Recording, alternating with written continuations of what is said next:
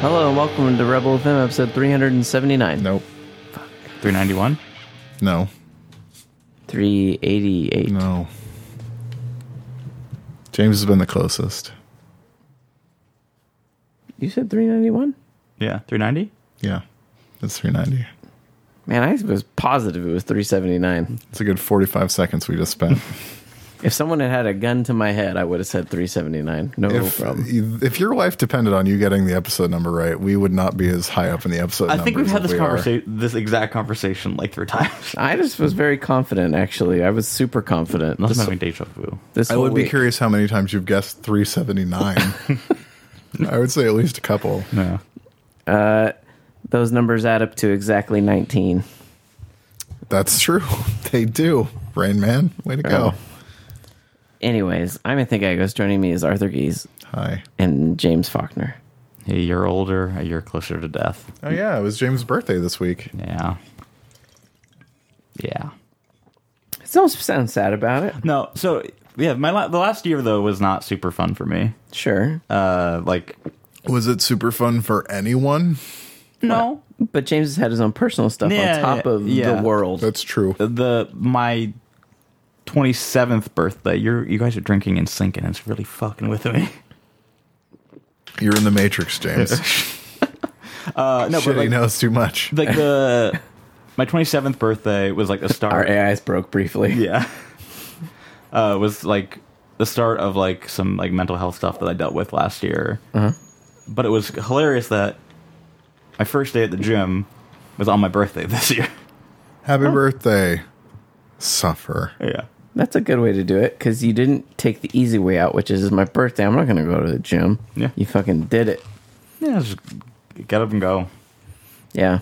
sometimes, sometimes it's also like super calm there's like there was like five other people there And there's usually like 20 I've only ever been to gyms that were like 24 hour fitnesses and stuff, Mm. so they were always way too busy. yeah You know, I didn't really like that about that place.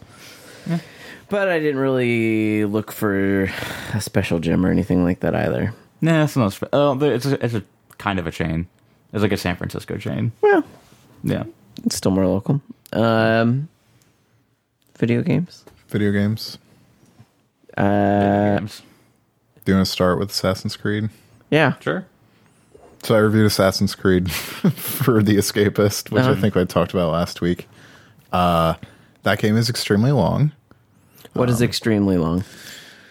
Um, if I wanted to just complete quote the game, What, is do it? you consider the game? I want to see the credits roll. I would venture a guess that you're going to be spending about 45 hours. yeah wow Yeah, just to see the credits. Because there is hardcore level gating on upper level story quests, which they did in Origins Yeah. as well. We talked about this a little bit last week, and I wasn't sure how it was going to shake out. Uh, and how it shakes out is that the level gating in that game is kind of bullshit. cool And so um, playing a default game without any XP boosts, uh, I played on PS4. I did not finish the campaign. I don't know how like the story ends, and I certainly didn't complete either of the two sort of like intertwined mysteries with the central uh, critical path. All of which like do sort of closely tie into one another. It doesn't feel like they're sort of separate and just thrown in there but uh, I was like level 34, 35 with about 38 hours clocked in the game, which isn't counting like the times that I like had it paused or had to like reload a save. Sure. So I'd tack a few more hours onto that and also not including load times, which in that game can be a lot, uh, which um, definitely affected the way that I played. Uh, but I can talk about that in a second. But as far as length, uh, that much time, I was still not high enough level to keep doing the story quests, uh, which sucked. Like I, I, I was So what are you actually supposed to do when that happens? Go do you're uh, supposed to keep doing material? side stuff Okay. like or non-critical path stuff so you can level up more to do these quests But this game, they made it so that doing most side quests are, rel- are relevant in terms of XP. Because I remember in Rel- Origins, okay in rel- Origins, like you, you, you could go back to quests and they'd give you like nothing pity, Yeah. pity pennies. like they never they didn't scale it's like it was 1500 xp for an early quest forever yeah, Uh, and this isn't that way, but still, like the gap between how much experience you need to go from one level to the next increases so much that it's still like takes like 10 side quests or like maybe 15 side quests to go from like level Jesus. 36 to level 37 um it takes hours to go from level to level by that point um it's oakland outside um so so yeah i think if you want a critical path the game if you want to like like really go through the main story you're looking like if you're really dedicated to just that and like only doing side stuff to get enough levels uh in a very mechanical way like to skip past as much as possible to get uh to get through the critical path you're going to be spending about 40 to 45 hours Um, okay, which is it's nothing. I like that game. That's egregious. And I think that it is part of the same trend that we've seen with Ubisoft's other games. Like Wildlands is the comparison that I would Is- make immediately. Is it like a hobby game rather than a single player game? I think they want it to be. Yeah. Like it's definitely like Destiny functions in a similar way where you need to be a certain level to go to the next story quest and Mm-hmm. the base campaign. And just playing the campaign missions is not quite enough to do that. Like you might be like In- a in level or so Odyssey. behind. Uh, and vanilla Destiny too. Okay. Um, I don't know about the other stuff because I haven't played the, any of the expansion Yeah. stuff. It's similar, but you can you can beat it. It's it's just a little bit more difficult. Right. Uh, whereas if something is three levels ahead of you in Odyssey, you're just not gonna do that probably. Like assassin assassinations on like baseline dudes does not kill them. Um, so uh, That's a weird. That was seemed like such a weird change for me from the older Assassin's Creed games. yeah, and I think that it really started. I feel like it started with Syndicate. Yeah, Syndicate is the game where like everything was like very strictly level gated, uh, and if you went into a zone that was way above your level, you just were not going to be effective at all. Um, and I didn't really enjoy it there, but the levels, like, I think I went up to like level thirteen or something there, whereas like Origins introduced like level fifty, and this definitely goes higher than that. Uh, and so so yeah i i think that that is it's it's indicative of what ubisoft has done with wildlands and other games since then where where wildlands it's like to go from like critical path like contracts to contract there's like a pretty big level gap there and you have to do a bunch of side shit to like grind up to be a level where you can be effective um and I think that that has spread to their other games in a way that feels detrimental to them. And I don't remember if that's the way that Far Cry 5 was, but I feel like maybe it was. Like there were levels. I kind of remember just critical pathing that game. I think you could just do stuff. Um, the game also was just dense. But- Sure. So, but this feels like it's built like Destiny in that it wants you to do other stuff. Right. And I feel like it's doing it that way to keep you from selling the game.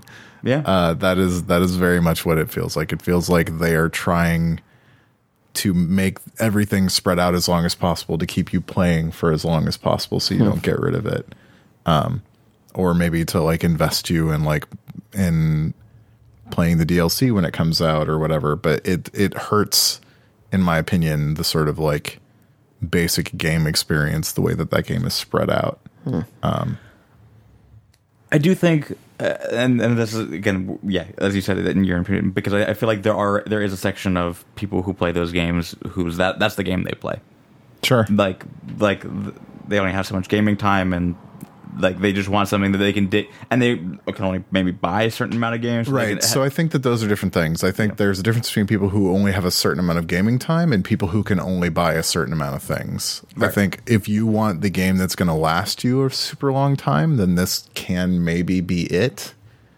But I also think that it's aping MMO grind structure in a way that Destiny does as well, that Destiny gets away with because it's a multiplayer experience true. like destiny is an activity to do with people like dota is an activity to do with people in addition to being a compelling game experience I don't Um, think everyone gets that option though. Like Dota and all those things, Siege, they're all uh, from. f- mo- I think a lot of the community plays alone. or plays in smaller groups or like like does doesn't have a friend group that necessarily is in the game. Sure, but I still think that multiplayer preside, pre- presents a fundamentally different sort Sure, of yes, value it- it- experience. it's, it's a different it's a different response, but I still I think there are people who look for that because it's still like they want to grind for loot, but they don't have friends to grind the raid in Destiny or whatever or like and so it, it's and I think for those people, like Destiny is a fundamentally worse experience than it is Probably, for the yeah. people that Oh, play, undoubtedly, I Like- wouldn't. I would never play Destiny unless I had friends to pal around with. which is not an option in Assassin's Creed. Like Assassin's Creed Odyssey and Origins before it, like they are single player games. Like they're not MMOs. There's not a subscription. There, it's not like it's not a game as a service. It's a game. Like that ostensibly has like an end to it. But but I think the, the difference between Destiny and Assassin's Creed is you're you're getting story and everything out of like similar mechanics, but you're getting different things. Whereas Destiny, you're getting a lot of repeated stuff. This you're get you're you maybe repeated types of side quests, but you are getting like st- stuff from. I think that a lot of the stuff that it wants you to do, like the amount of quote story that is appended to it, is very minor. Like it's like a few lines of dialogue. How do you feel about the way it advances the Assassin's Creed lore? I can't speak definitively to that without finishing it. Right, right. I do think that it does sort of interesting stuff with sort of establishing the world and how it existed before the sort of assassins became a thing. Um, it also ties in Persia and Greece into the sort of mythology of the series in a way that's very, that's I find pretty compelling. Is there any callbacks to Origins? Yeah, it's Okay. the same real world character. Okay. that uh that was in Origins. Layla Hassan is uh the real world person piloting the uh the sibling you choose, and it breaks out of uh the animus to go into the real world at, at several different junctures. and it's also related to Desmond Yeah, uh, I mean, in a yeah, manner. I I don't totally know how Desmond factors into it. He's been mentioned, um, and Desmond's father was at the end of Origins. Like, Yeah. he's the he basically pulls Layla out of Egypt um, after uh, Abstergo tries to kill her because she was like a rogue a rogue Abstergo employee that decided that she wanted to do this investigation who didn't realize what Abstergo was until it was too late. Abstergo the Templars? Yeah. Okay. It's Templar Co. Okay. Um and Abstergo also like basically owns Ubisoft. Yes. Is Ubisoft in? Yes. Yeah. It's in in, in Black They're like a Flag. division of Abstergo Yes. corporate, right? Yeah. Yeah. in and like they yeah. Yeah. Black Flag was hilarious because the metagame was like this deep critique of game development. Yeah. it's like with like literal murder and death. Uh and manipulation by corporate hierarchy and also ancient uh, artificial intelligences. Um, so, so I think that the way that the game is spaced out is not conducive to a lot of the people that play Assassin's Creed to see that stuff, to see the story, to sort of like unravel the conspiracy. And I think that there is a way for them to have a wall, like a ton of content and stuff to do in the game without locking the critical path of story away and making you eat your vegetables, which is how I put it in the review. It feels like much like Origins before it, this is a game that is obsessed with you eating your vegetables, and you are absolutely not allowed. It's not even like you can't have your dessert till you finish your vegetables. It's like you can't. You can eat some of the main course, but then you have to stop and eat vegetables, and then you can have a little bit more of the main course, and then eat vegetables. Um, assuming in this scenario that you don't care to eat vegetables. I like vegetables, but I Um, do too, depending on the vegetable. but uh, I had grilled romaine today. That's pretty good. Grilled romaine? Lettuce, yeah. Grilled? Yeah. why? It, you put like olive oil on it. It's good. Like welts a little bit. I've never Little had bit that. try. It's good. All right. Hmm. Anyhow, I'm filing that I- one away. and and it, it bums me up because I like a lot of other stuff that the game does. Like I like I feel like the combat clicks a little bit more. The way that the game is glued together feels more seamless than Origins was. Like the ship combat and the ship exploration does sort of harken back to Black Flag in a good way. Um, and it doesn't uh, like Black Flag was big, but a lot of it felt empty Right.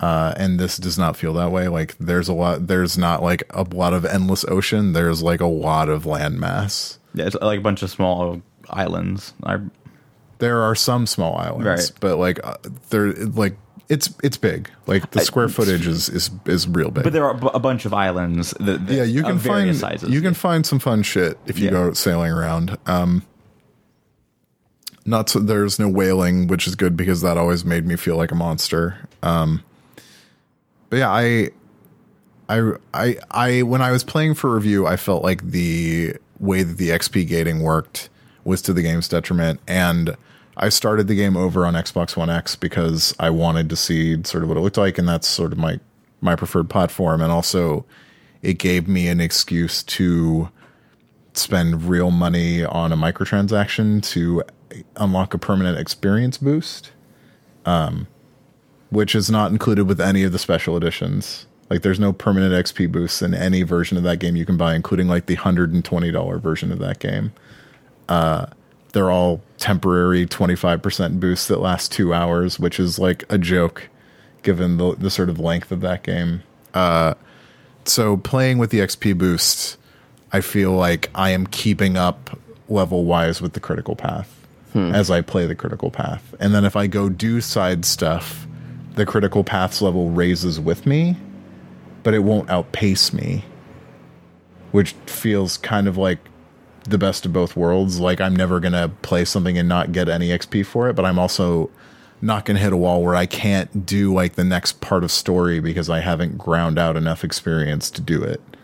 Um, and yeah, like I stopped playing the PS4 version at level 38 at like 40 to 42 hours in. I played the Xbox One X version for like 14 hours and I'm level 28. So It's a lot of Assassin's Creed. yeah. Um, but it's also it's just it's an open world game that it's easy to just sort of like dump a bunch of time into it. Um, and also I can skip past all the dialogue because I've already seen all of it. Are you enjoying it? I am. I am enjoying it. I think that it's a fun game. I think it's a fun game that gets in its own fucking way because it's afraid you might stop playing it. Um, which is a bad look in my opinion. It makes me worry about Watch Dogs 3, which apparently is going to get announced and released next year. Um, and is set to take place in London from the conversations I've That's seen cool. today. Is the Division Two coming out this year? They're early next year, I thought. I think it's like probably March next year. Okay, Like it's just like the a game. first I feel like Division- I don't know anyone who gives a shit about. I mean, a lot of people play The Division. Like, that was a game that had like a pretty consistent player base. Yeah, just all the people I knew moved on to Destiny, and Destiny 2's got their hooks in everyone. A lot of people I knew stopped playing Destiny to play The Division, and then when they played The Division for six months, The Taken King came out, and they started playing like, Yeah. Destiny again, and then they rolled back into The Division. Because they kept on adding like stuff like Yeah. for for a long while. Yeah. In the Wow. division? Yeah. Yeah, I guess I just uh, my friends didn't typically bounce back to division. They just kind of bounced. They did it and then say they PUBG. They, they left. Yeah, exactly. There was other things that stole them, but yeah, But yeah, I, the the division is an, another example of a game that does that kind of stuff. But the, again, the division isn't is The multiplayer is a experience. multiplayer game. Yeah. Like MMO light. Yeah. Although increasingly those games are not becoming MMO light as far as mechanics, they're just becoming MMO light, and that they will never have as much story as like a legit MMO does. Yeah, or that they just don't have. The only difference between them and our MMO is you just don't have a twenty man raid. Like they don't get that those traditional MMO things, but they s- they have all the other trappings. They're all there. I mean, they do like eight person raids or like ten person raids or whatever. They're raids in like- the division, I'm pretty sure. Yeah, I thought they were as well. Just not like the size of WoW. Yeah, but even WoW's cut way back from that too. They don't even they Yeah, have it used to be some- a but- hundred person. or- Yeah, and now it's like, hey, you should just get ten people, like right? Isn't Yeah, I it think like- there's 10, 25. yeah, I think we're we're past the point where WoW is a job for people, and like when there were hundred person raids, like in the mid aughts or sort of like late aughts. Oh, I it's mean, I, like, when I lived with people and when we were still in college, there was people that it was like it's four thirty. I have to get back to the house to be ready for the gathering, to be ready Yeah. for the raid hour. You know, it's just like grind out grind out mats for uh, your potions. so that you- Yeah, or just grinding out r- the currency that they had within their guild that allowed them to roll for D- things. uh, dragon points or yeah, DKP or whatever. it's DKP, called. yeah. dragon kill points or something. Yeah. Yeah. And even looking at MMOs, I feel like stuff like WoW isn't as much of like a necessarily a time sink to level up as Uh. with Mythic and Mythic Plus and everything, it still is because it's like, that's like scaling difficulty dungeons. right. But I think uh, what I'm talking about is like the sort of like level caps and and stuff like that, and like the grind to sort of like just basically do levels is not as extended as it even is, and like Are you talking about like levels or item, item progression? levels. Like item progression is like is a different. That's the that- that's the That's actual, the end that- game. that's the actual grind of the game. Yeah. No levels are just levels. Like even with Destiny, it's like you get to fifty pretty quickly by the, like pretty much by the end of the campaign. But yeah, I. I mean, it sounds like I'm complaining a lot about Assassin's Creed. I just want it to be clear to people what they're getting into, because I know that a lot of people really like that game, and I know that a lot of people actually kind of bounced off Origins. Like I feel like James, Yeah, I did. you bounced off Origins, like even played- though you liked what you played. yeah, I played like twenty hours and then I was like, ah, n- I don't have the time to spend four hours to grind out to finish Yeah. it. Yeah, it's I wanted to play Siege and a bunch of other stuff. yeah, I and I just feel like if you have a limited amount of time and not money to spend, then I think that Odyssey is not going to be what you need it to be. And I would buy it when it's on sale and then buy the boost. And conversely, if you really like Assassin's Creed and you've got disposable income, I would buy the boost. Like, and the How game. much are we talking for the It's booth? 10 bucks. Okay, that's what I figured. So there are two How long does it last? permanent. Oh, okay, sure. Uh, so there there's like it's ten dollars for a permanent drachma boost, which is money. Uh, it's ten dollars for a permanent XP boost, and it's fifteen dollars for both. I just did the XP boost because money has never been a problem. Yeah. Like even with upgrading existing gear, money is never the problem. It's fucking materials Yeah. that are the problem. Um, which is frustrating, but Uh, I continue to play Destiny. I know. Every time I hop on to play Siege, I always see James in the Destiny part of the Discord. Me, me and Zach. And you, Zach Henry, whoever it is, just Yeah. some combo of people Yeah, grinding away. yeah. It's it's it's still fun. Dude, don't get me wrong. Every time I hear people talk about it, I'm like, man, I had a lot of fun with it. I wonder if in six months we're going to see cross-platform Destiny. or at least account. I, th- I think they, they, I think they would at least do some account sharing stuff across, Like across progress? platform. Yeah, That is one thing that Odyssey does is if you buy stuff in the Uplay store, Get on it both. applies across all of your stuff. That game still sounds really good, though. yeah.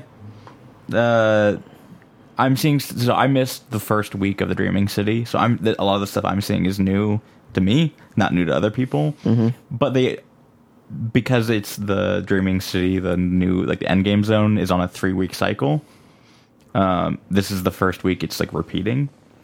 Oh, a three week cycle where if when someone completes the raid, it does the change and all that. Uh, regardless of the of of the raid getting completed or not. Oh, okay. Because like that that strike w- is just unlocked now, Okay. uh, but like the there's a, a weekly story mission and like and like like a little progression that will get you more gear um, that cycles with the week.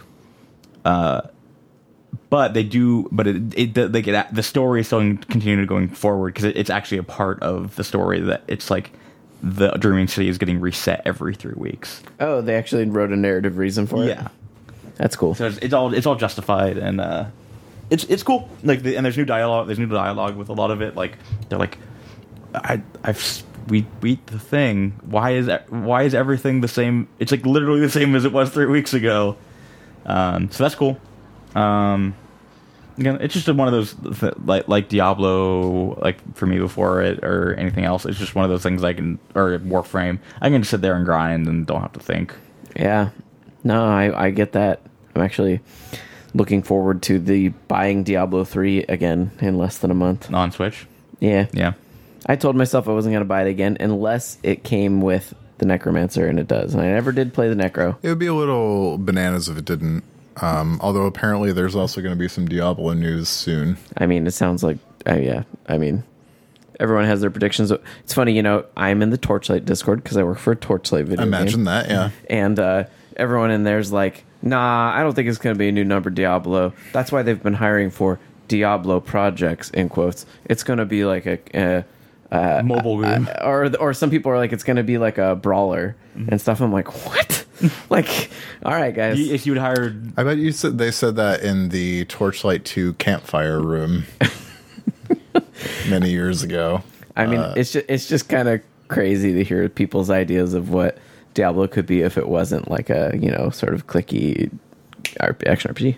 Only our oh, like I to clarify, yes, I am talking about the the uh, our public Discord that anyone is free to join. Just random For- randos. It is a lot of Torchlight fans sharing their very enthusiastic recommendations about what would make an awesome Torchlight game. right. I watched I watched uh, your My boss, your boss a stream. little bit of the stream, yeah. yeah. Yeah.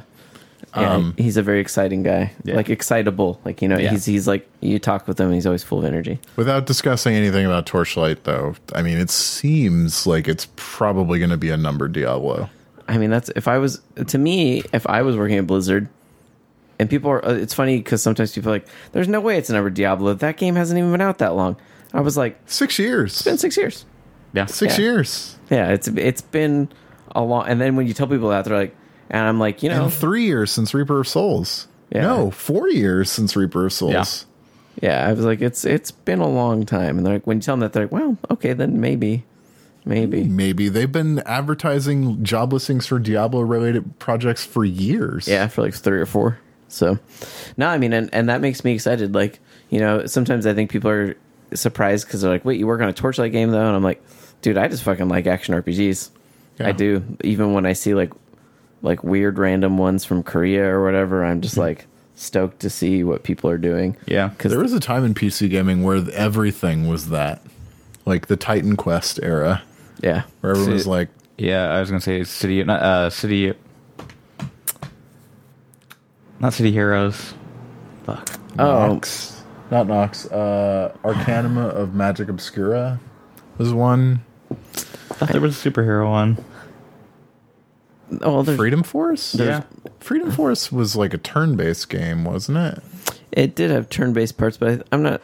Man, it's not like we did a game club on that or anything. Yeah, we did do a game club on that. sometimes I games like that ti come to me where people I'm like, I don't know what that game is exactly, and someone's like, you played through it, and I'm like, what? We've been doing this podcast for a long time too. Um, I know. I, I was actually thinking earlier when we were talking. I'm like, I feel like it's almost been enough time for me between when I finished Breath of the Wild that I could start over and enjoy it again. Like I got to give it probably another six months, and I'll be okay. Oh, you could play through it on the new the new hardware that was. Yeah. If they New Switch. if they do make a new Switch, I will probably not get one. Yeah. it, like I just can't just unless I could could uh, my wife were to fall in love with some Switch game and I'd be able to justify it as like now she's spending so much time with the Switch that it's her Switch and I'll have my Switch, but otherwise I just can't if it's a better screen and stuff. yeah, not for- I, not for $300. I have a hard time imagining that it won't also have better hardware, Yeah, like not just the screen. that would be enough to push me towards getting it. But yeah, if it's just a better screen, I'm like three hundred bucks. I Because can't already justify it. the hardware in it was a couple of years old. sure. So like we're several generations of hard like iPads have better GPU resources in them now than the than the Switch does. Yeah. So it strikes me as kind of a no-brainer. Yeah, although it'll be weird at some point if like there are Switch games that you can't play in the old Switch. I don't know. That'll be No, weird. I, don't- I think that increasingly, I feel like the ecosystem is now primed for that not to be an issue. And also, Nintendo has already done that, where the new Nintendo 3DS stuff ran better.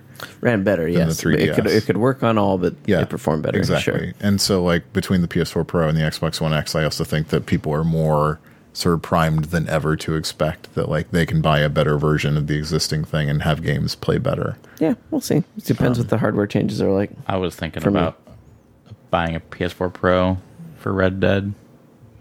Dang, they do sell a bundle, James. A Red Dead bundle. A Red Dead bundle for PS4 Pro. Fuck. Yeah, because that's their co-marketing. Yeah. You can watch horse balls shrink in real time. Uh, That's the thing. It's a thing. It's the thing. I know. Uh, I, I know about the horse balls. I think uh, I'm glad I have my PS4 Pro. I don't know. I don't know. I think I mean, yes, we, we, you even also have an yeah. Xbox One. Uh, It it kind of just makes it like, well, if I've if it, if I've got a, a PlayStation exclusive, then it's uh, like, that's great. yeah, But I've thought about getting a Pro simply to have a second console, but I don't need it. So I'm like, "Ah, I have my base But PS4.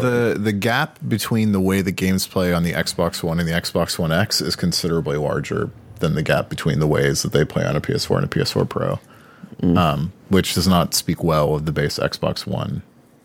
I think for me, it's the yeah, the number of like with uh, Ghost of Tsushima and and Red Dead and a few like those exclusive. Do you have a 4K TV?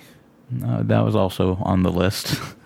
Don't, don't, and especially not for that stuff, because there's like very little graphical difference in those in those games of late, other than the resolution. Why can't they just put them out on PC so close to the console ones? What for Rockstar stuff? Yeah. I assume that Rockstar is more sensitive to piracy than any other publisher.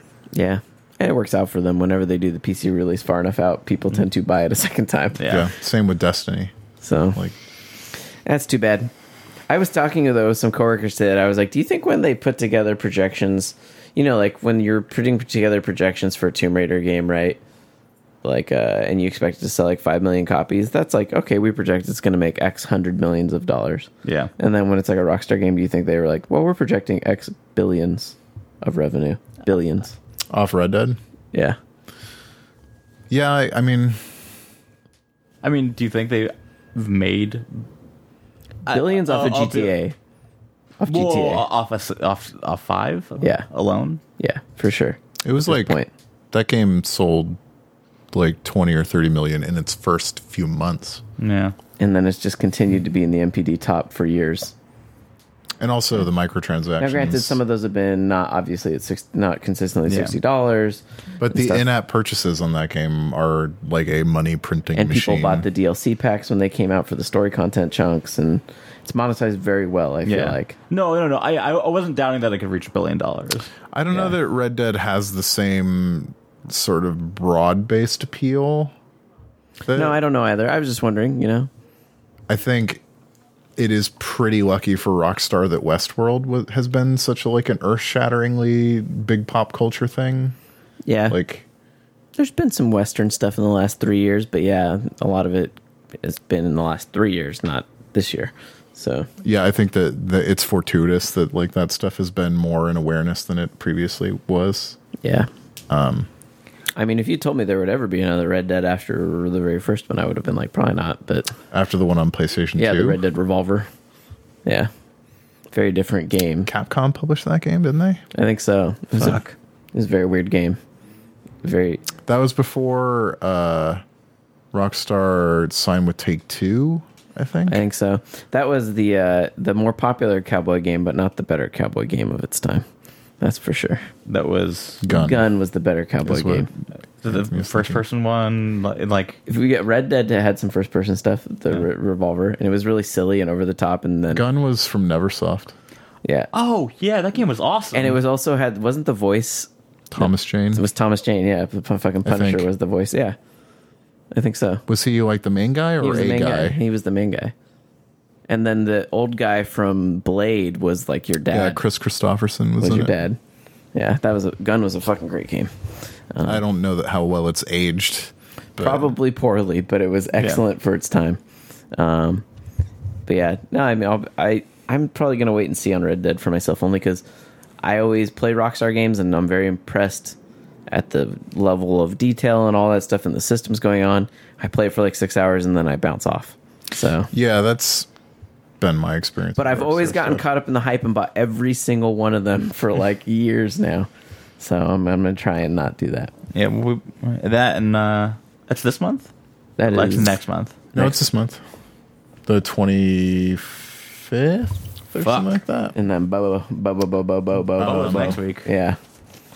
But Yeah. also, I'm I'm gonna be a fucking TwitchCon. And I that am time. totally unsurprised that like I don't think that I've heard anything about any sort of review situation for Black Ops. It's going to be total fucking Wild West, no pun intended. Yeah, That I game. could see that being like, Have- have they it's not- out. Here you go. Have they not done review events? Last They've done review events for literally every other. Yeah. Yeah. Although maybe not as fancy as they used to be. The what's the, what's the last one? One you and I you and I went to Arthur. Uh, we went to Advanced Warfare, Yeah, the one here in and Nessa. then I did Black Ops Three. Yeah, Here in SF, that was that, that was the one at that very nice. Yeah, it was on uh, on the other side of the bridge, of the Golden Gate Bridge. I see. Yeah, the one I went to, the one I went, the most lavish one I went to was definitely Modern Warfare 3. Mm-hmm. And that one was like in a former, like 1920s era film star's mansion that they'd converted into hotel suites. Mm-hmm. And, you know, like I had a sliding glass door that opened onto a lawn to a saltwater pool. it was crazy. It was, it was, it was a place that I will probably never stay in a place like that in life. And and and for everyone out there, Polygon paid for the room. It, Activision did not pay for it. Whatever, it was fucking four years ago. I don't feel like I have to keep. In my case, it was Explain paid for by myself. Activision, Oh, yeah. and I ate their food. And I li- it basically they. Tr- I will say this about the Call of Duty review events in hindsight, it was a lot like going to a casino. I would go into the big meeting room that they had had Yep. all these TV monitors set up. The lights would be dim. I would be playing multiplayer. I would stop when they said food's here. I would eat food and be sunlight, I and then just- go back to the dark room. I I just feel like if you've done games writing as staff for more than a year, then there is nothing more inherently ethical about paying for travel or accepting Yeah. travel for a review event because at a certain point, like it's all a pain in the ass. Yeah. Like it's not this is an awesome vacation anymore. It's now the countdown starts and you've got this long to finish. Yeah. yeah, And you can eat You, you have Maybe. here here like here's this day the day that they give you to play the single player. And if you're Yeah, not the day that they professional, give you to play if the you're not multiplayer. professional about it, it's like cool. You're either not professional on Activision's dime or whoever's dime or your outlet's dime. right. I, when I will say this, when I was at that resort, I never swam in the pool once. like you know, it wasn't like I There's was, just not time. yeah. yeah. Brian as we were, it was Brian Albert was there and like we did a day of single player and it was me and him and, and John Ryan the wiki's editor because John Ryan was literally sitting next to him writing the like writing parts of the guide and like like marking down when we found collectibles. So yeah, that- so that- that you could pull the clips. Yeah, well, because then, I- then I was there to record the entire single player game, and then John and I would go back to the office after Brian finished that night. Brian would stay to play multiplayer, and I would dump all that footage, and then go back the next morning. Yeah. Um, like the last review event I went to was like a fucking six day extravaganza where it was Battlefield 1 for three days and then a day and a half gap, and then Titanfall started Sunday through like Tuesday. so basically, like I had to play through two games from start to finish in six days. I went to one that was a review quote review event that was just at remember it was at the EA offices and just in a small meeting room and we played through Army of Two two together. I do remember that. Yeah, that was fun. Um. Anyways, I didn't play any new video games this week. What are you playing? Are you playing anything? I well, I, of course, I'm playing Siege. That's forever my forever game, and I did try this game called Nimbatus. Nimbatus, the space drone construction game, It just came out on early access, and it looks a lot like Captain Forever. You snap parts in your ship and stuff like that, but it's like unlike Captain Forever, that's just endless. Uh, it's a it's more mission based, so it's a little. It's almost like there's a planet that you have to go to from your ship with this weird fucking drone you constructed that you had to sit there and assign keys to like individual thrusters. So if you wanted to turn right, you have to be like, oh, when I hit D, that turns to the this thruster burns, so it turns to the right. When I hit A, it counter thrusts. Right. And so you have to sit there and build it out, make sure it has enough fuel, make sure it has enough power for the weapons. And so you might have an objective that's like, go to this planet and clear out all the insects that have infested this world. And so then it's a bullet hell game where you're basically using your ship and trying to create an awesome bullet hell fighter. Or the mission might be like, hey, the resources we need are in the core of this planet. So you had to have like constructed fucking crazy lasers that can like burn holes into the planet and get through hard rock but then you'll realize like maybe your ship is too wide and you're gonna be like fuck i can't fit through these cracks back to the drawing board reconfigure it so it's crazy lasers but i'm like a triangle Right. and so it has it's it's like a fun little builder game it's an early access it definitely has fucking bugs I, I think it has a lot of potential. That's like a game that I would tell people like buy it now if you want and try it out and see that it's kind of cool. It's all mission based. It's not like you know just go. And then in like six months, I bet you that game will be something like truly cool. But it is where you can take damage, so you might have like what happened to me is like I was like my fuel thrust seems like I don't burn very much fuel. I'm just gonna put one fuel tank on here, and then I attacked the bugs and they attacked and they shot a lucky shot that blew up my fuel tank, and then I just fucking dropped to the ground and died immediately.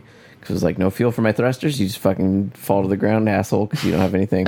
so it's it is kind of hilarious in like a Kerbal Space Program esque sort of way of seeing the failure points of your constructions. What's what, what was the like the medieval game? Uh, yes, besieged. It is- Besieged. it is a lot like that. Yeah, where it's it c- because it's mission based, you know, Yeah. and they're like, yeah, kill the castle. So it is fun to like test your creation, and that you can eh, you can totally like go into like a playground and be like, spawn enemies. I just want to see how this fucking thing does against enemies, uh, or you know, like spawn me rocks and stuff. Let me try out things. How maneuverable is it?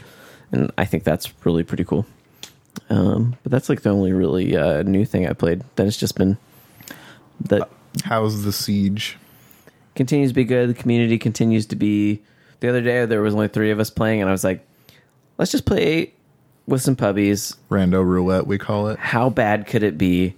And the first thing is, Did you say that out loud? yes, I was That's like, the problem. I was like, "How bad could it be?" We you haven't need to played go puppies to in a your while. fucking garage and throw salt over your shoulder. and or the something. first thing, the first thing was the guy gets on his mic immediately, mic in his mouth, and just screams the n word, you know.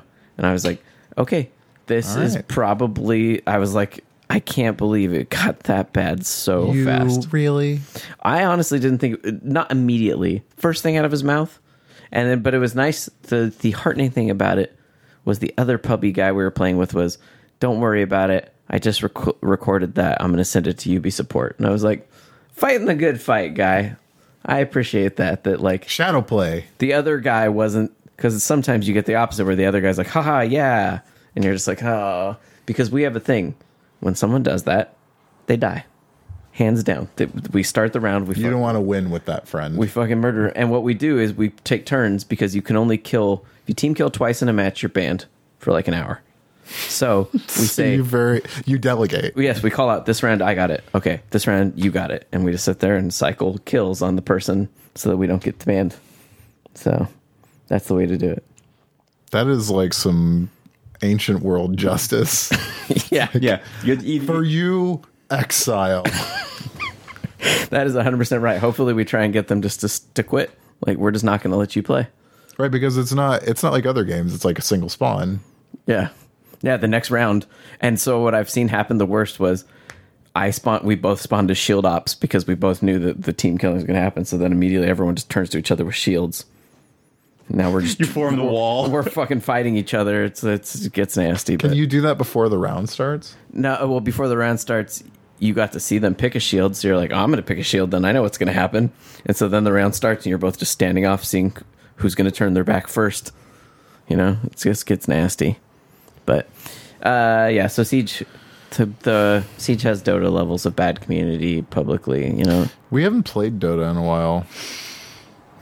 we're in pa- we're in for a patch. Yeah, we are. We're at that point, and this this is actually a pretty normal post TI thing. Although, like, I feel like we're entering The it could longest be period. it could be November, like like mid to late patch to November. shake up the meta They- and make it they- exciting. Again. Valve has said it will be in a similar time to previous years, which means probably in the next two weeks. but it could be longer. It could be longer. Also, they're only now soliciting, uh, like like workshop creations for winter. I think that will be a separate a separate thing though.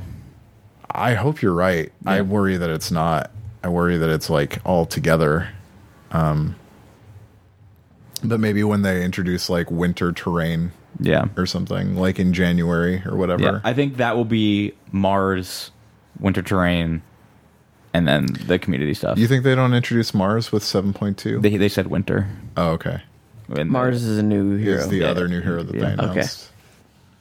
Um, and maybe like they add Grimstroke to captains 7.2. Yeah, maybe. That's cool. I did try this the Siege Captains mode. Yeah. Yeah, How's that? it is pretty interesting That's because pick and ban maps, right? is- so it's pick and ban characters But it's weird because you also so I, it starts off and it's like you're attacking, you're defending, and then they ban a defender, and then you ban a defender. And at first I thought that was weird. I was like, wait, I'm banning someone from my own thing, but that's because the pick bans only occur once. Uh, And so you are saying Oh, I'm for- going to for- ban it. for- For, I'm going to I am defending right now, so I'm going to ban it for me. But I know you're never going to get to take it either. yeah. And so you do all the pick bans right there on the You spot. just get two. How many you get? yeah, you get two two each two two defenders two Attackers. two attackers are gone. So it was it was cool. You know, it was just a cool little like thing to sit Yeah. there and do that and have the votes and stuff like that. I was just like, all right, that's kind of cool because then you know, like it's just because you'll see people be like, I'm gonna ban this, I'm gonna ban Capitao, and then you're like, and they're gonna be like, oh, well, if you're banning Capitao, we're definitely banning Clash Yeah. because like now there's no counter. So it's like okay, it is cool to see the Yeah. counter picking and stuff Yeah, like like that. it, it, it, it's just taking another step of training your brain of like, yeah, yeah so that's been cool N- and uh but yeah i i could see the appeal of that you know obvious the only way to do that is customs but uh, okay, but yeah it is it is still pretty cool to get to see that side of siege um and they do that in you know pro league games and stuff like that which i think watching i've been watching a lot of pro league as well and it's pretty fascinating to see the characters that no one ever gets to play in pro league there's a lot who, of those who, who's Maverick is one, the new character, because pros just generally feel like that dude is just broken, just too broken. who, who? What did he do? He's the guy that can blow torch holes and, wa- and Oh, yeah. reinforce walls. But it's just if there's any sound of your team talking or guns firing, you will never hear it. Mm. So it's like deadly silent. You know, you won't even know that a hole's been burnt in the corner. But at the same time, he has increased the amount that people pick pulse because you can detect him through the wall and know that s- someone's going to Yeah. probably. So it's like there is cool counter picking, just like Dota. Yeah. You know, the, uh, some hero comes in, changes the meta, and you see certain guys that maybe weren't as cool before. All of a sudden, people are like, well, they kind of serve a cool purpose. Yeah, Even more so in Dota, I feel like because there's so many heroes yeah, that it's just like I, I, Siege already seems crazy to to try and balance. I can't even imagine in Dota what that's I like. for Dota, I think for the people making it, it's like a blessing and a curse. Like because it's not just God, we have so many things to balance. It's like we have so many ways to balance. Yeah. this game. Yeah, Like the item shop is just so many different kinds of levers to use to balance. sure. the Different game. gold prices. The fact different stats. The, the fact that they have three different types of shops, and sometimes they rem- they move items from certain shops, and, And like, there's Yes, just like because it's just like the risk of getting there now is part of it. Yeah, there's just like that's- nothing. There's there's almost literally nothing in the game now that isn't like a thing that can be used for balance. Like whether it's like trees and tree placement, like the river offers specific characters like abilities that can be balanced, like runes, uh, high ground, low ground, towers. Like, It's, there's just like everything on the map. Do they ever change enemy creep wave spawn timers? Yes. Not. Mm, they change. beginning, I th- like at the very beginning of the game. Also, changing lane placement changes like the point at which at which the waves meet, Yeah. um, and they've also changed like when additional like catapults spawn, Yeah, like a, a double catapult wave. which was a huge, huge change that people didn't really understand until like halfway through the last competitive season. sure. Yeah, I- so like at, at on the fives, it was after s- after ten minutes, after fifteen minutes, is a double catapult Yeah. wave, and, so And- it's like that's like all right, shit, we have, we push with this wave. Yeah, that's where like instead of like trying to maintain equilibrium as a safe lane, you just like push the fuck the fuck out of the lane and then like glyph it underneath the tower and just try to knock a tower down. Yeah, man. There's Dota is a fascinating, fascinating game because it has so many rules. It's daunting, but it's also one of the reasons like i complex. think that like balance changes in dota can seem very like they're like very tiny changes it's because it's like the fucking butterfly effect in video game balance form like just the slightest change can cause like ripples out that totally fuck everything up I have noticed again that Dota's been above uh, the PUBG again now. on twitch or Uh, well, on on concurrent on concurrence and Really? players. Yeah, at peak, no. It, d- uh, PUBG at this point just barely ekes past it, but but yeah, concurrence like on average, yeah, Dota's definitely above it at this point. I think it's a couple things. It's it's people playing other games, but it's also that Ring of Elysium game has a lot of people playing that. So because Right. that's the that is the ten cent made PUBG clone that is very it's a very weird game that Tencent made this PUBG free to play PUBG clone after they were the PUBG partner for the mobile version and they also are Tencent investor doesn't in give Epic. a fuck about anything if they don't own it. Like Yeah. they'll like stab everyone in the back. They I also think. because they ha- they can't they can't monetize PUBG in China. Right. That's the main reason. Yeah. and PUBG can't necessarily monetize particularly well in China either, can it? That's what that's just what I said. yeah. it I just mean, can't- like the the PUBG court, like Bluehole can't really do much with PUBG in China. I don't think they can do anything. They can't do anything. Yeah. That's what that's what I just said. They can't they can't monetize in China. I thought you So- were saying like Tencent couldn't. Oh no no. Tencent can definitely monetize in China, which but because it's not because it's not made in China, then you have higher restrictions on it. yeah. Or published by China. That Ring of Elysium game seems pretty good though. I only played it when it was available through a Thailand, Thailand beta, and so it was like really bad lag. But it's super promising. It takes a lot of the stuff that like Battlegrounds had, like you, it, just like just like Bobo, it has vaulting built into it. It's got everything. If you played any of those games, you're like, oh, I already understand how, how everything works. But on top of that, it's got all the things like when you pick up an attachment, it just goes automatically in your gun. You know, just like a lot of the quality of life things that are really nice. On top of the fact that it like at any given time, it's got a little bit of that Fortnite in there that if you jump off something high, you can just hang glider anytime. Nice. So it kind of makes the maps feel really fast. The one thing I don't really am not a big fan of is I don't like I don't like that it's not a last man standing thing. It's a get on this helicopter. Yeah, so it's a last man standing, but up to four people can make it on the helicopter. So maybe Can you get sniped out of the helicopter if you're just sitting no, there? no, no, no. But you can totally get sniped while going up the ladder. Okay. So that happens a lot to people. So a lot of the matches will end with like the first person maybe sneaks on, and then after that, the remaining teams are like, "Who's gonna make a fucking run for the helicopter?" And so it's not uncommon that the very last of the game is like people just hardcore medding to see who can out med the other before they have to fucking make a sprint to try and get up the ladder. I think that's a little kind of silly, Yeah. but but yeah, nah, I mean, it's definitely one of the more competent ones, but I feel like I feel like even the people that I watch that are former TSM members and all that stuff that just play nothing but battle royale games, all they're doing is biding their time until blackout. That's Yeah. really what they're doing. Yeah. So I feel like everyone's doing that. I feel like 'cause even even the even like the a bunch of Fortnite people that I follow yeah. are like, fuck, I'm just gonna go play Bobo. I think it's pretty crazy that like the whole entire TSM roster that I originally got into that team for, only one of them's around anymore. All the rest It's of them, just break. uh, yep, all the rest of them have quit professional They're- battlegrounds. They're just streamers now. Yeah. Yeah. That's as someone who's watched Dota for like four years now, that doesn't surprise me in the slightest. Yeah, I, I just wasn't expecting it to be so volatile within like a year. Like they all signed, and then a year later they're like, ah, There's still no ecosystem there. yeah, Like there's not an ecosystem for anybody. yeah. I just Even for FPS games, like non battle royale, like for Call of Duty stuff, I still feel like it struggles to have like a sort of sustainable esports. oh yeah. The, CW, the- CWL is, does okay. the only thing I've seen that does like really really well, it seems like, is the Overwatch League and Rainbow Six teams are pretty consistent. Gears Gears has a league. Um, Gears and Halo have leagues, but part of that is just because Microsoft Yeah. puts their own money into it, Sure, which is cool. like a lot of money into it. I don't know how sustainable that is, though. I feel like we're leaving the golden age of esports and go and coming towards something that is much more difficult for people, To break into, not just to break into, but to sustain.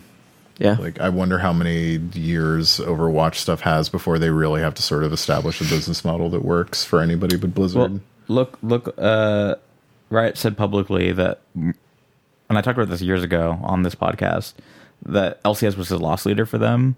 They're now entering an age where that's they have said we are cutting back on that. Like for example, uh, Worlds is happening right now.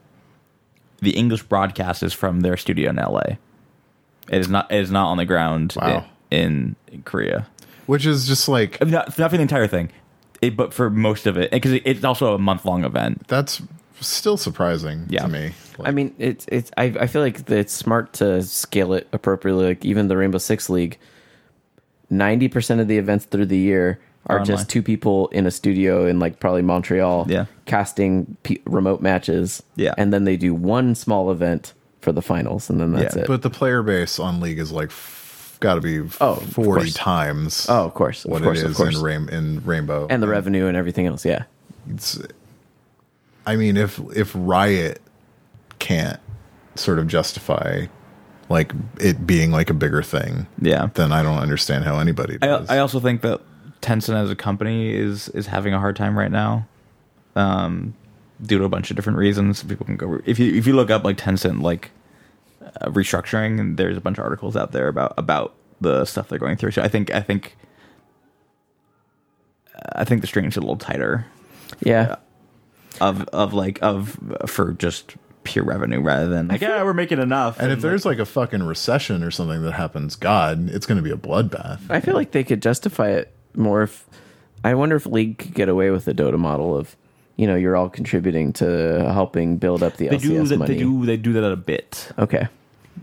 Um, Um, I haven't logged into League of Legends since we used to play years ago. yeah about, So- about the same So I mean, yeah.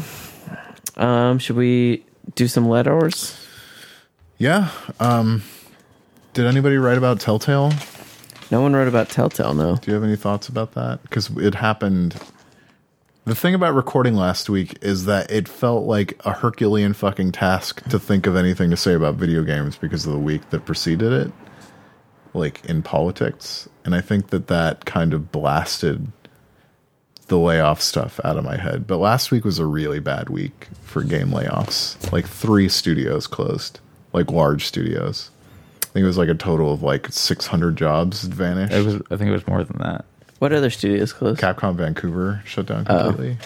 Yeah, I didn't think there was that many people still working there. I it wasn't was sure. a couple hundred. and then the the skeleton crew that was left at Telltale also got laid off. today, Yeah, um, and that was like 250 people. no, Not the skeleton crew, but like the total You're staff. right. of It was Telltale. 20, 25 people left on the skeleton crew. And then there was another studio that shut down, like a, I think, like a mobile studio, maybe. I'm not sure. Um, Selfishly, I'm disappointed about the Telltale thing because the Walking Dead games were still a game that I bonded with with my wife regularly, and we looked forward to every content thing. And we'd been playing this new season, and we thought it was an improvement over the previous season. Selfishly, I'm disappointed that we'll never get to see the conclusion of a story that I've They're- been it sounds participating in for they're like seven in years. Talks for the IP and development work with other studios, which would then employ the dev team as contract workers to finish it. that would at least be something. Uh, also, selfishly, I feel like it makes the Bay Area a way scarier place to work as a game developer because another job, could, like another place that was offering work, is gone. I Like, I think that's true. I also think that the writing has been on the on the wall as far as Telltale being in trouble for a long time. sure. I mean, I've had, I have, I have friends who have been former Telltale employees. I work with people who are former Telltale employees. All of them had some chips on their shoulders from working there. I mean, Megan Farouk Manesh at The Verge, who's also a friend, like wrote like an expose on Telltale like back in March, um, that dived into like a lot of the morale problems and some potential business model issues. Yeah. Um, I mean, they were going pretty hard on acquiring new IPs, you know, and I I knew someone that worked there that said when they were working on Minecraft Story Mode, they were like considered like the D team, and it was like this thing that they just were like, oh, let's just fucking get that done, and then it ended up being like their one of their like their second best selling thing they ever made, Yeah, and no one expected that, and was like, so it's just like yeah. Minecraft apparently has more concurrent month or more unique monthly players than Fortnite. Yeah, is that by- that's by just quite it. a It's bit. like so no one realized this Minecraft thing, aka one of the biggest IPs in the world, was going to be a big deal. I don't know. It just seems like who what like who didn't see that? I don't know. Um, but And then with Capcom Vancouver, like No word. Yeah, Capcom specifically as a company has been struggling for a long time. yeah, for like a decade, I mean, and they've had hits like Monster Hunter did well and Resident Evil 7 did decently, but like just not enough.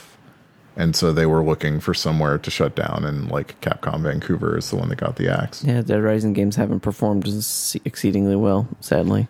I know, but also the nature of the development of those titles means that Capcom's outlay for those games has been minimal.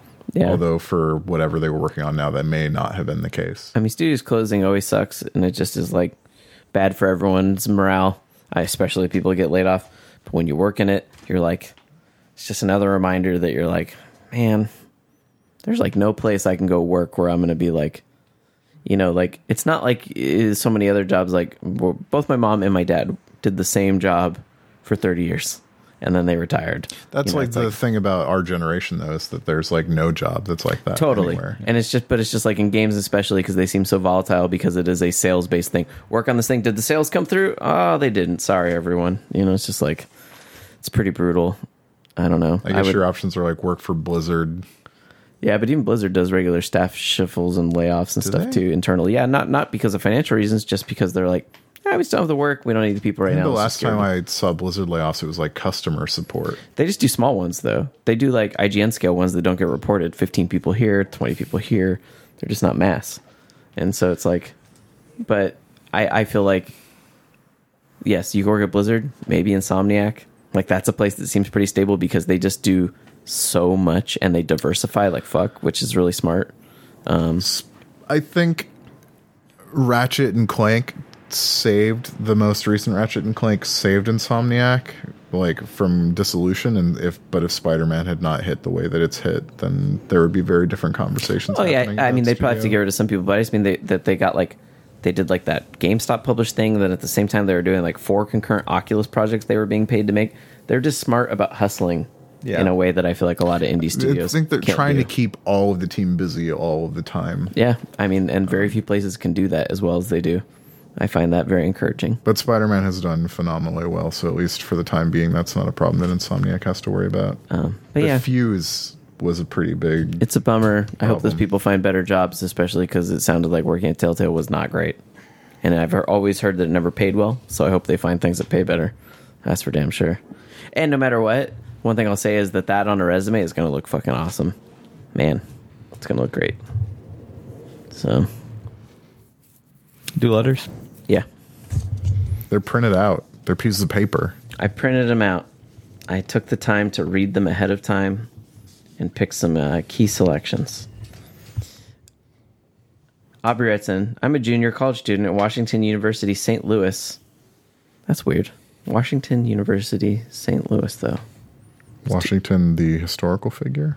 Oh, okay. Well, I'll allow it. So I'm currently right in the middle of trying to land an internship for next summer. It's long, stressful, not a lot of fun, but for the first time, it looks like I'm pretty qualified for a few game design internship, internship positions at some larger developers. I know it's a really crazy time to look for a job in the industry, but I figure even if I go into something else, that kind of large team based design and coding experience can't hurt. I wanted to write in to ask you guys if you have any advice on how to land an interview. Uh, Let's see. Is there anything you've learned in the process that I should keep in mind? I've read and learned a lot about general coding interviews for run of the mill coding positions, which I know nothing about. But I realized I know very There's like little a about testing sort about of what to expect regimen. from a game development interview.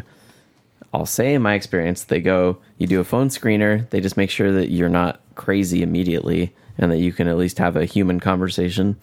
And then they bring you in for an in person where you usually run a gauntlet of various people from various disciplines. And then the designers will usually uh, have given you a written design test before you came in. And assuming you did that, then they'll want to go over your answers with you. And so sometimes they'll they'll want you'll you know and then that that can go any which way you might have someone that just thinks your design test is awesome they want to and then you'll have someone who really wants to stick it to you about something so i've had both of those experiences And and I think a lot of those people are trying to challenge you to make you like make you think critically about what what you did, and and it's not invalid, but don't take it personally. totally like i i when i went and interviewed at a mobile place the head of the studio of the, my team that i was going to try and be on met with me and said hey you're going to meet with the guy after this he's going to bust your balls I had I had one of those interviews someplace not not Twitch but someplaces else, and uh, the question I got asked was so far outside of what I was interviewing for, but they just wanted to see how I would react. Yeah, mine was mine was like him just he was looking at my spreadsheet answers and my math, and he'd be like, "Why would you do it this way?" And he just wanted me to explain it to him, and he knew that I could have done it better, and he told me how I could have done it afterwards, but he wanted to at least understand why I would try and do it the way. It's just you just deal with different people's personalities, and this dude, no matter what, was a person that when he spoke to you just sounded like he thought you were dumb, and that's not even what he probably thought. It's just his mannerisms. Yeah. That's one thing I had to get used to is just don't always take people at face value because sometimes they're just really bad at being a human being talking to other humans. So you, and then eventually you'll get to know that person. You'll find out, oh, they're actually not cold at all. That's just them. And if you don't know, just say you don't know. Yeah. Don't make don't make shit up. Like like be like, okay, I don't know. Uh, Like but but like and here's how I would try to find out. Yeah.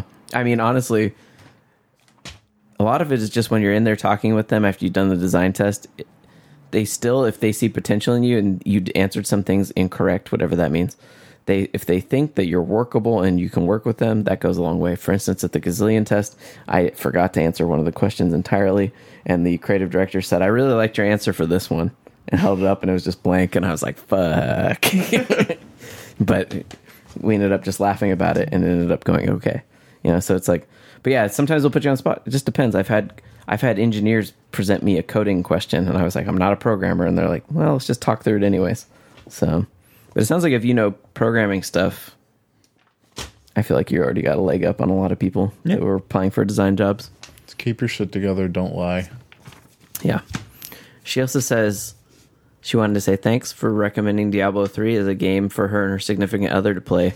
They've been playing it a ton. Do they say they're she? No, Aubrey is also a man's name. true. I've never met a man named Aubrey, but I suppose it could be. Regardless of your your gender. Good luck. Good luck with your internship shit. Um, let's see. Audrey is always pretty much always a, a woman's name. True. I've just never known an Aubrey that did not identify as a woman ever. Um, the most famous one being Aubrey Hepburn. Uh, Audrey Hepburn? It's Audrey. Did I send her one of those like wiener things where wiener spelled weird? No, you, well, And it's spelled only, weird. only if you've been saying Weimer your whole life. Oh man, Weimer Schnitzel? that's true. I actually knew that too. It's all right. It's late. That's not really that late, but it, I I feel It's like almost Friday. It feels later than well, it's it also the is. lighting in your apartment is just like The West Wing. Arthur doesn't turn. Arthur always has lamps on. He's never been an overhead light dude. Because fluorescent light is the goddamn worst. Whereas I have always been like, how can I make my room look as much like Walmart when I'm in it as possible, so that I never sleep. That shit makes me want to die. Yeah. Uh, Will says when a developer or publisher goes out of business, who gets the money from future sales of that developer publisher's catalog? Holding company. which may or may not go to creditors, Yeah. of Yeah, which you- employees may be part of a class. If it but goes to if it's bankrupt, then yeah, you get you get uh, insured creditors first, then uninsured creditors second, then it's like employees, and then I'm not sure. So, yeah, that's assuming their game still gets to sell. But he does bring up Telltale, so yeah, if if Telltale games will still be listed for sale, I don't know. If a lot of them will. though, right? Then all that mo- money is probably going to fighting their own employees in lawsuits, which Yeah, yeah. which is the fucking Yeah, I was told our CEO for our first uh, bankruptcy court thing, he didn't even show up. So it's a real dick mouth. Anyways, uh, hello, Rebel FM, formerly of the Geekbox Podcasting Network. Ab- Were we part of the Geekbox Podcasting Network? I don't know if we I don't were. think we ever were. Uh, he says about Independent since day one.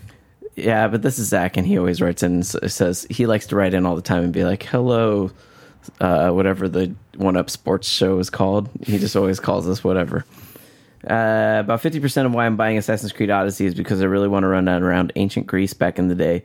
With the amount of research we have about life in historic times, why aren't more games set in the realistic past? Because it's not fun. Well, I suppose it could be, but I yeah, wouldn't consider Odyssey realistic. maybe some of the architecture It and attempts. stuff. I mean, it attempts to be authentic, Hmm. uh, but it's not realistic. Also, the amount of money and time that went into Odyssey is orders of magnitude larger than most other games could could be. Yeah, I'm trying to think of games that try and still handle authenticity without necessarily being photoreal. What was the Xbox One launch game where you played Rise. Rise?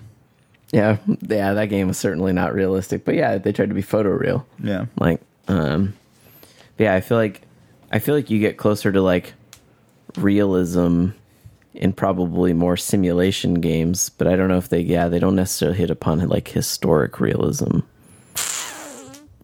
Yeah, it's an ambitious thing to try and do to try and make it both realistic. Yeah, I mean, and Odyssey definitely isn't that. Um, I don't know.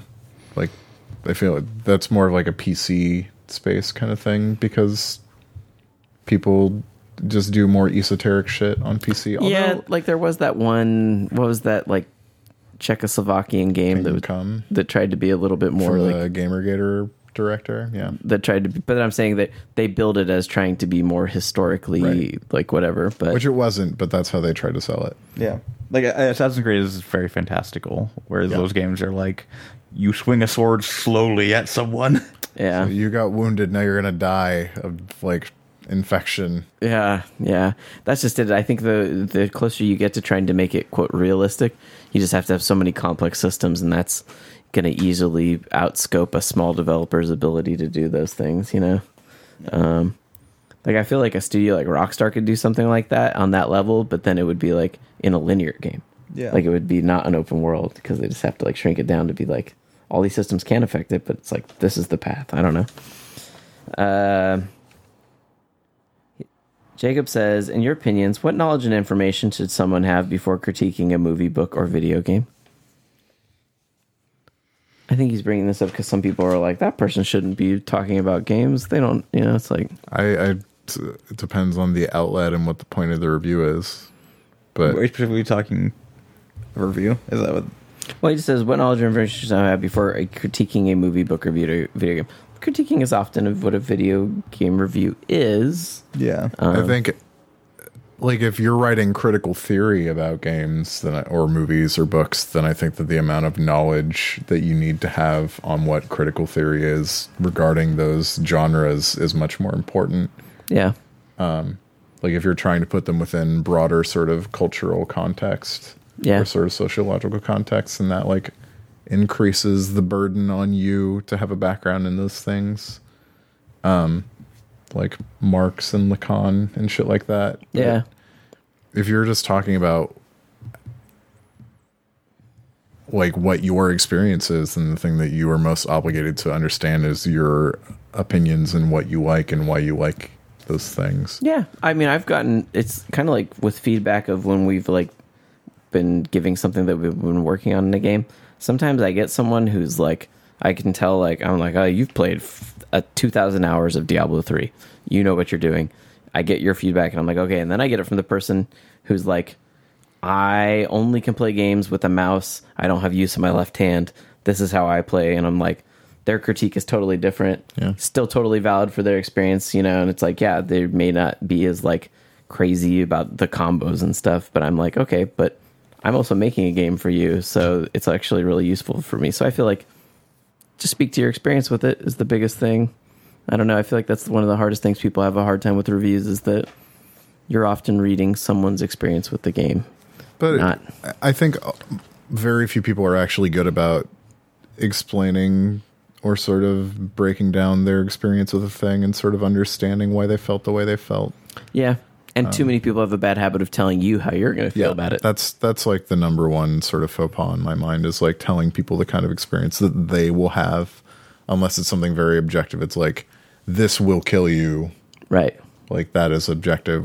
Whereas like you will hate it or it's it will be hard for you to enjoy thing when thing Right. happens. Like that's not something that you can speak to. Right.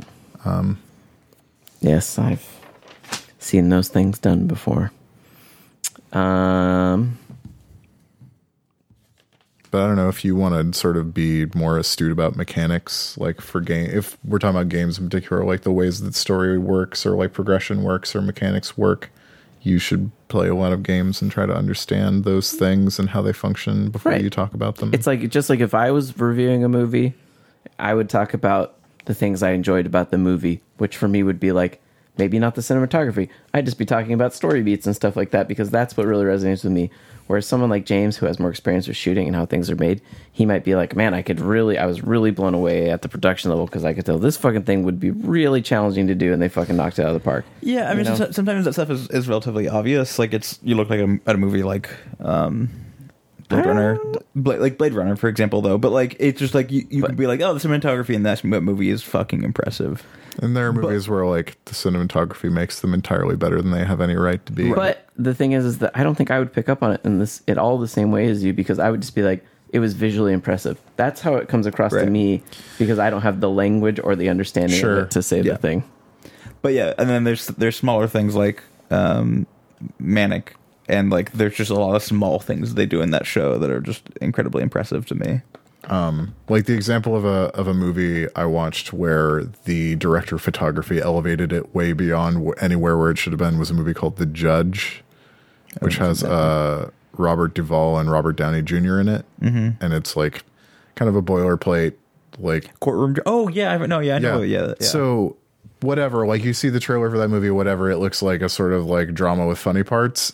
The director of photography is Spielberg's director of photography. and it looks like Spielberg's director of photography, and it's just like it's so fucking sumptuous and well shot the whole time. You're like, this movie is orders of magnitude more interesting to watch than it would be with almost anyone else doing that Yeah. and it's good to know those kinds of things, whether it's about games or But y- you anything can do that else. across many things. It's good to consume, I think, a wide breadth of things if you can. Yeah. To get because then you have broader understanding of maybe the the thing that you're focused on. Hello, humans. What Hello, do you hu- think of Destiny 2 being the ultimate second screen experience? One screen for Destiny and one screen for Reddit if you ever want to do anything in the end game. Also, why is the UI for bounties a downgrade from any MMO made in the last 15 years? Bounties. I don't think Destiny is unique in that. I feel like every Bethesda game says hello. About being a second screen game? Yeah. Like Is, it, is this from Henry? Wow. So we're playing on PC, and I think that it's that game is a console focused uh, shooter. So I think the, the the menuing could be better on PC, but since it's unified across all, all the platforms, that they yeah, it could be better. It's not great. I've never uh I don't know if I've ever had a second screen game. I don't know if I've ever done that. I- I played a don't- game while TV shows on or I something. can't. I I, can't I, either. I do one thing at a time. Yeah. I, I I'll watch. I'll leave Dota on in the background, but it's usually muted. Wow. And I'll and I'll, then I'll usually just like look over every once in a while. I also hate what Destiny has done to the UIs of every other game, how everybody use like so many people The- are the using circle. Use the stick like, as a mouse cursor. Yeah, goddamn. Like Origins and Odyssey both do that shit and I hate it so much. Yeah. Uh, all right, a couple more. Devin says it's that time of year again. While fall releases are still getting pushed, I don't feel like there's a lot left with everything moving out of the way. of Red Dead. The only one I can come up with is Darksiders Three. Hitman, Battlefield, No, he's saying pushed. Oh, not other coming stuff, out. Other stuff not coming out. Um, pretty sure Battlefield is going to come out. Although, shit, I didn't expect it to get delayed a month. So, originally Battlefield was supposed to be out in like a week and a half. I Yeah. think. There he- that and uh, Bobo were coming out against each other pretty much. The only games I can feel like that probably could get kicked that I haven't heard of is any game that I would look on Amazon and it would say December 25th or something, you know, or December 31st, 2018. It's like probably not going to come out. But yeah, I don't know. Nothing comes to mind. I thought maybe you guys might have some great I, revelations. I already feel like people complain about there being too many games this fall. I don't think that there are too many games this No. fall. I No, feel, I feel like there's too many games in February now. Yeah. That's what I feel like. I I, I think that there are a lot of games that take up a lot of time that are coming out, yeah, but they're not a ton, of, uh, like just a metric ton of games.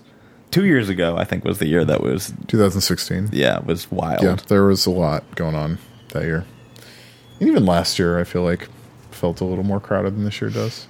But the fact that like I don't care about AC anymore, that like Helps. help yeah helps being like ah, well, I can just kind of take a, take what I want. It's good that they're taking a year off. next year. Yeah. Like, Oh, they I don't are? think. Yeah. Huh. They they I think that they said on an investor call or something that there won't be an Assassin's Creed in 2019, Interesting. which makes sense to me if they're going to try to launch Watch Dogs Mm-hmm. and also Cro- Skull and Bones or whatever the fuck. has and to they're come also out eventually. going to have the division, so there's going to be those games rolling. and Splinter Cell will probably be a thing eventually. There's a Splinter Cell reference in Assassin's Creed Odyssey. Yeah. And they've done references with all their other games, so Yeah. yeah. Let's put Sam Fisher in Rainbow Six Siege A already. little cross pause. I've already thought about what, how his operator could play. So Yeah. yeah, he'd be an attack operator for sure. Yeah. What if it was Panther. Briggs instead from Splinter Cell Conviction or which one? from the last one? Yeah, Blacklist? Blacklist, yeah. Yeah, it could be Riggs. was the other dude that you played in, in co-op. Yeah, sure. They had all the same abilities, um, except Briggs was just nicer. Justin writes in and says, "Can you ask Arthur? I don't know. I think he might have gotten us mixed up, but he says, unless maybe not. Can you ask Arthur to recommend any books that have capital ship combat, like the Nyland Halo books? I haven't been able to find any that do it as well, and I love No. anything with big capital ships. Um, Ancillary Justice? Does that have it? It sounds likely or uh, Old Man's War, Scalzi's stuff. Scalzi stuff. Yeah.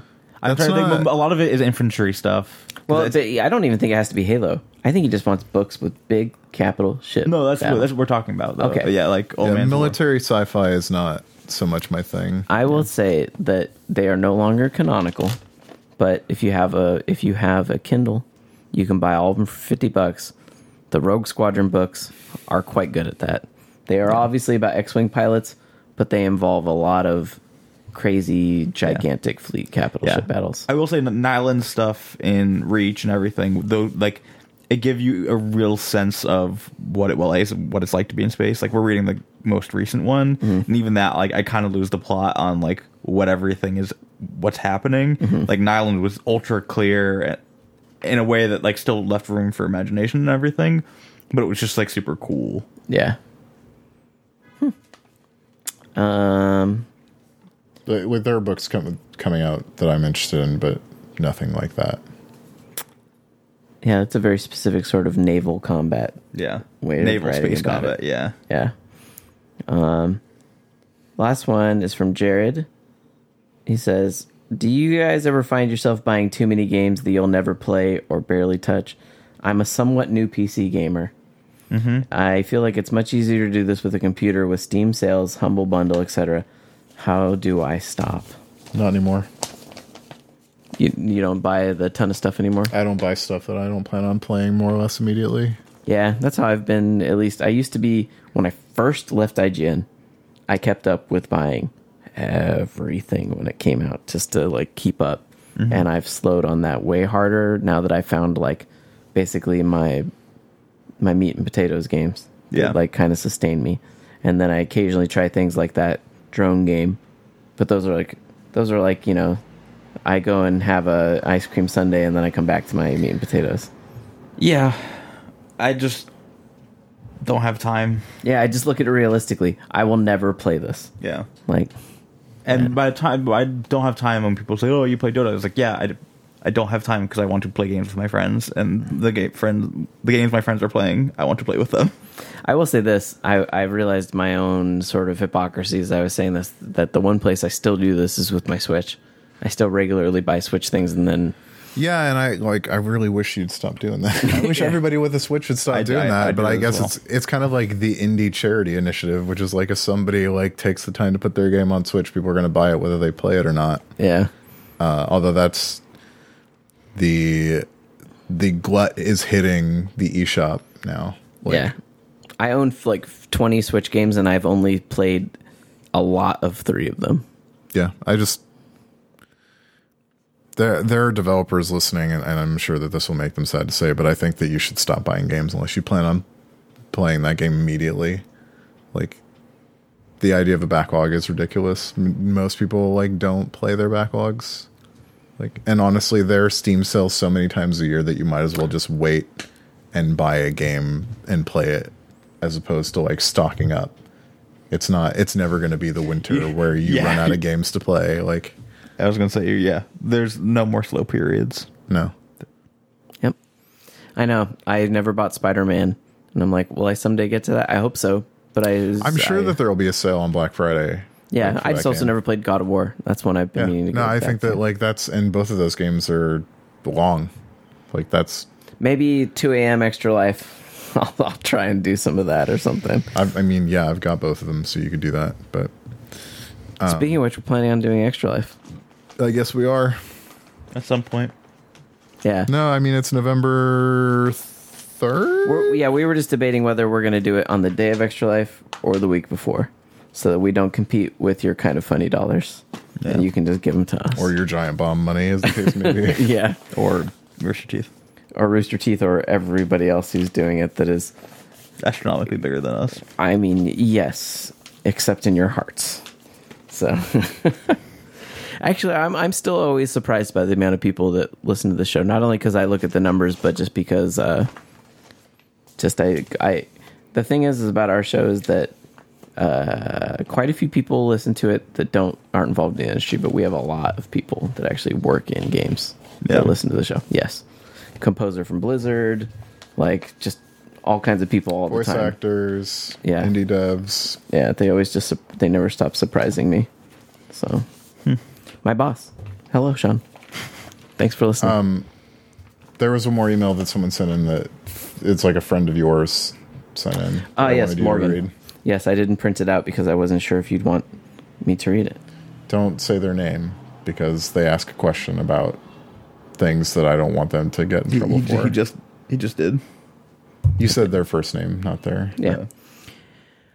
Hey, I was hoping to get Arthur's take on the newest Escapist relaunch.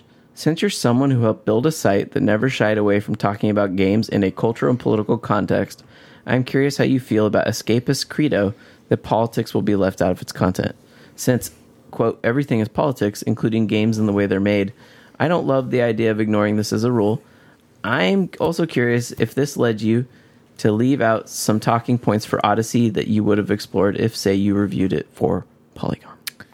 I'll answer the second part first. No. The thing that made me leave out things I might have talked about at Polygon was a word count. Like, I wanted to keep it below 1500. Like, that was the goal. Um, because I think they're, they might do print runs of it or something. Like, they're calling it a magazine, and I think that they want to, like, lay it out like it was going to be printed. Uh, so that prevented me from going as into depth as on some things as I might have otherwise. Also, I feel like I did slip in some discussions of gender there. Like I talked about their gr- the grease of Assassin's Creed Odyssey being extremely cl- queer, like in sort of like justifiably and historically accurately so. Um, but also, it's just nice to see that kind of representation. Um, I'm not going to tell the escapist how to run their site. I don't uh, I don't see how you keep discussions of politics out of anything and treat them seriously. Like I think that a discussion of politics is inevitable whether like and I'm not talking about like Republican or Democratic politics. I just think that like politics is increasingly being used as a, a means of understanding the world. Like everything I, I am a believer in the fact that everything is politics like i don't think i think politics is inescapable i think that the moment we're in like everything is a product of its politics and i think to that it's i don't know that it's even worth discussing like whether it's folly or not to say that because i don't think that you can do it like unless you're a press release i don't think that you can escape talking about politics You probably can't even in a press release, probably. It'll bleed in.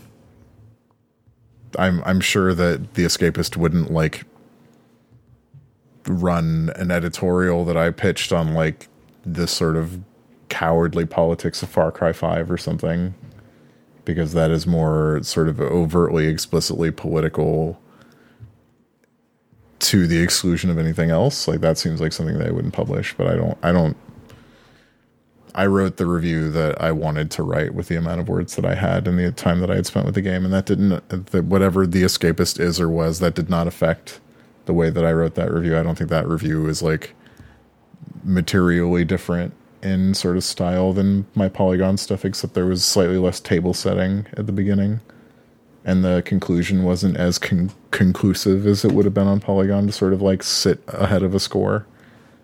Um, so I didn't.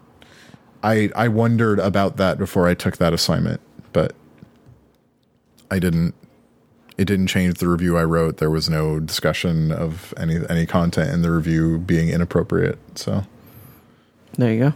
and I wish them all the luck in the world in making that site a success because it's a hard time to run a video game website. Yeah. Yeah, I would- every time I s- every time I hear about anything starting, even back when Giant Bomb was starting, I was like, "Oh, fucking good luck." So They had the benefit of just being a couple people, like, and then three people, and then four people. yeah, and they found a good business model for them that works. But yeah, it's it's it's fucking tough. Um, Yeah. It's eat letters eat dash sleep dash game dot com. To send in your own letters, as all these people did. We may not get to them in that week, but we tend to roll them. I I went through a bunch of backlog ones and tried to pick stuff. If your letter didn't get picked, it's because you weren't good enough. I'm just kidding. You're not. That's not true at all. Jesus, That's not true at all. You're all perfectly fine. It's mostly that it's if we were recording at three in the afternoon, we could do giant bomb length, fucking you know, like let's just keep it rolling. Yeah, just two and a keep half it going. hours. Keep it going. Yeah, exactly. We used to do that. Those days are over. But we try and record We're all for very you tired. and get you what we Normally, so I, I would normally be getting. Uh, I I still can. Like have, showered and into bed. uh, I still have like an hour. Okay. This one I'll be winding down. yeah, by the time I get home, my wife will very likely be in bed. So, uh, thanks for listening, though. You can find us on the internet.